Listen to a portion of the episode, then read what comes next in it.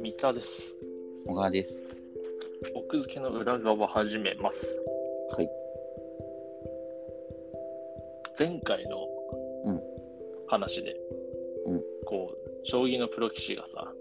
将棋を指すときに、まあ、そのうん対戦するときに対局で、うんその、対人で戦略を練るのか、それとも将棋というゲームの真理を追求するのかっていうなんか価値観の違いがありそうっていう話したじゃん。うんそれとなんかすごい似たようなテーマの本を読みまして、へえ、はいはい。ただジャンルは全然違うんだけど、あ、そういうの好きだよ、そういうの。うん一般化しなんてか。すごいうんアナロジーを感じたからうんうん。いいなって思って、たまたまだけど、読んだ本が、宇宙はなぜこのような宇宙なのか。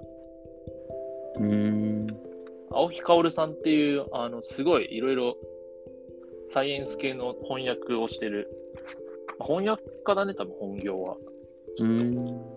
ていう青木薫さんっていう方が、えうんっとこれは執筆してる翻訳ではなくて、うんなんかね後書きにね、うん一番最初にえっ、と講談社現代新書の編集者川地豊成さんからお話をいただいて、えっと引き受けたのが2003年、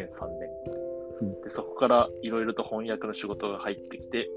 実質的には何も進まないまま5年が過ぎました実質的には何もしていないまま。すごいね。そう。で、2008年、まあ、だから5年後だねうん。あの同じく川地さんがか、青木さん、そろそろ書きましょうと声かけをいただきました。そうだ、そろそろ書こうと執筆に取り掛かったものの、ああでもない、こうでもないと切り口を模索するうちに、さらに数年が過ぎていった。結局、人間原理で本を書くという目標を掲げてから、観光にこぎつけるまでに10年の歳月が流れたことになるっていう後書きでね。なるほどね。あそう2013年に出てるね。そうそうそう。うんっていうね。まあでもその、ねで人間権利でいろんな、まあそのなんだろう、この宇宙関、宇宙の方なんだけど、うん。宇宙関連のいろんな発見があったから、こうのん10年がかけたことは良かったっていう、まあそのなるほどね。感じで書かれてるんだけど、でね、人間原理って、聞いたことあるわからない。人間原理。人間原理とはですね、うん。あの、なんていうのかな。ちょっと待ってね。宇宙がさ、宇宙があるじゃん。うん。この世の、この世の宇宙があって。はいはい。で、その宇宙は、あの、我々が存在するような性質を持ってなきゃいけないみたいな。つまりうんうんうん人間がうん。こう、存在できるように存在してるみたいな。うん、当然だよね。そうだね。はだい。からそこま当で然ではないっていうのがずっとその物理学会のさ、あれで、つまり、その宇宙にとって、まあ、その世界というか、まあこの、あ宇宙って言った方がいいかな。宇宙にとってさ、そのゴキブリも人間も同じ存在なわけよ。うんうん別に何ら人間だけが特別なはずはないと。うんまあ、そう言われればそうだって思うんだけど、うんただ、こう宇宙のことがどんどんどんどん明らかになっていくにつれて、うん。うん。どうもこの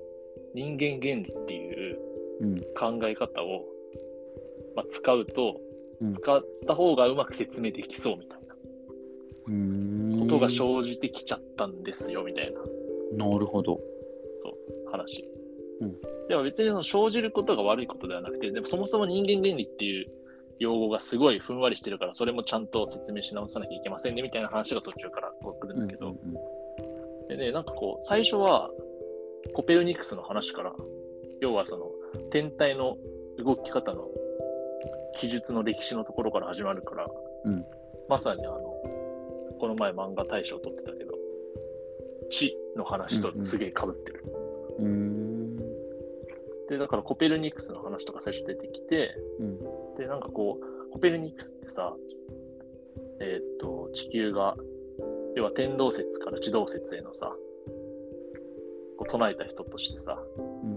よく挙げられるけどさ、うんこう一般的にはコペルニクスって天太その地球が中心の考え方から、んこう太陽が中心で地球はその周り回ってるだけっていうう風にこう唱えたことから、うん地球を特別な存在からん引きずり下ろしたみたいな。うん。だから宗教的にもっていうそうそう話そでうね。そう働き方をするんだけどなんか最近の研究では、コペルニクスはそうじゃなくてうんめちゃくちゃこうあの人間を特別な立場というふうに考えていてうんそれも踏まえてあの宇宙を人間中心で作り直そうとしていた思想だったみたいなのも最初書かれてるうんだからちょっとみんなコペルニクスを誤解してるかもみたいなうん話。で、あの、結局その人間原理ってなんやねんっていう話ではそうね。うんあるんだけど、人間原理は、あの、ある種の観測選択効果なんですって話が途中で出てきて、うんうん観測選択効果って何ぞやって話なんだけど、うん例えばあのこれ本の中に出てくる例なんだけどあの漁師さんがうん湖で魚を取ってますと、うんでその時にあの網目がすごい大きい網で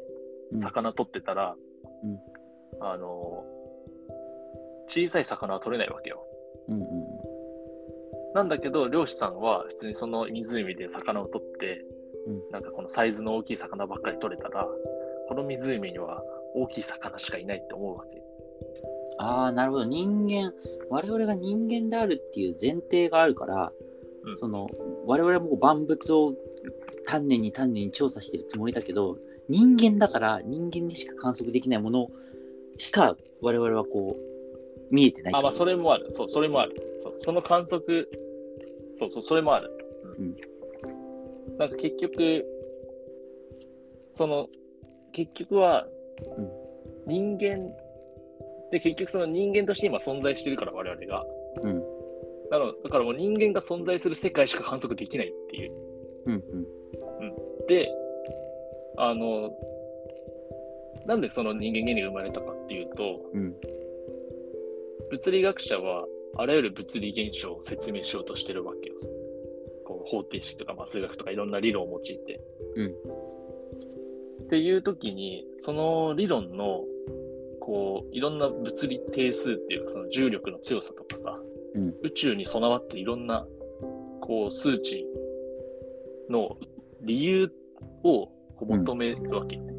うんなんでこのぐらいの強さなんだとか、うんただその理由ってさ、まあぶっちゃけないわけよ。宇宙側にしかないから。でその理由をなんかつけようとするとどうしても目的論っぽくなっちゃう。で、その目的論っぽくなっちゃうのが人間が存在、てか我々が人間としていて、うん我々が存在するような世界になってるからっていう風になっちゃうっていう。うんうんただ物理学者はそれずっと目的論的な説明を嫌うからずっとこう、人間原理は放ってかれてたっていうかこう結構煙たがられてたけどうんうんいや人間原理っていうのはさっきも言ったその観測選択効果であってっていう話が明らかになって明らかになってるっていうかこうっていう説明を受けられた後にうんこう最近はその宇宙がいっぱいあると、うんいう話が物理の 宇宙論の中で主流になってきた時に、うんその我々が存在できる宇宙さっきもそのあの小川君が言ったように我々が宇宙がいっぱいある中で我々はたまたま我々がいる宇宙にいるから、うんその我々の宇宙の形は我々が存在できる形にしかなってないよねうんうんっていうなんかこうそういう方向にフォーカスした宇宙論の話だったこれは。で結構面白かった。うんなるほこどのね面白さが伝わったかわかんないけ ど。そっかなんかその人間バイアスみたいな話だ人間前半の人間バイアスみたいなのすごくよくわかんないけどさ、うんそのじゃあ奥に何が存在してるかっていうか別の世界が広がってるみたいなイメージなのかなえっ、とねこの本に出てきたのはなんかこう、いろんななんかこういろんな濃淡のなんかくぼみがたくさんあってうんなんかその谷間くぼんだその谷間谷間谷間のところがそれぞれいろんな宇宙みたいな。うんうん。なるでほど。我々はたまたまその一つのくぼみにいるに過ぎなくて、はいはい。で我々が観測しているのはそのくぼみだけ。うんうん。なので我々が存在できるような条件でいろんなものが決まってるのは当たり前みたいな。なだるからそのすなんて宇宙のその元素のさ存在割合とか、う地球が生まれて我々が存在できるようにほど。うん。作られてますっていうなるほど。なんかこう最初の話がさ地の話とすげえかぶって、うん、なるほどね。で地はさ結構そのなんか世界が美しいかどうかみたいなのをよく言ってるじゃん地のうんうんうん。あの人たちが。なんかこう、天体の動きをうん説明するのにいろいろとぐちゃぐちゃしてるよりも太陽が中心で、そこからこう、水銀地下木でこうぐるぐる回ってるのが、うんそれが美しいからそっちの方が正しいだろうみたいな。うんうんなんか価値観の人がいるじゃん、地の中には。うんうんだからその、実際は、こう、物理学者は物理学者で、なんかこう、人間とは関係のないように作られてる派と、人間に、人間がいるからこうなってるんだっていうふうに理論を作る人がいるみたいなのが、その、なんかそれぞれの価値観がまたおもろいなと思って。うんうんうん。そうね。なるほどね。だからなんか地に、地を、地の副読と、副読本として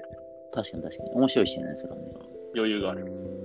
宇宙はなぜ、このような宇宙なのか。あとはこの青木さんは翻訳もすごいわかりやすくて面白く、うんあの、日本語を翻訳してくれるんだけど、著作もやっぱりすごいテンポいい日本語だから、すぐ読めると思う。うんなるほど難しい話なんだけど。ということで、10年越しの作品だそうなので、2013年刊行だけど、高台社現代新書、宇宙はなぜ、このような宇宙なのか。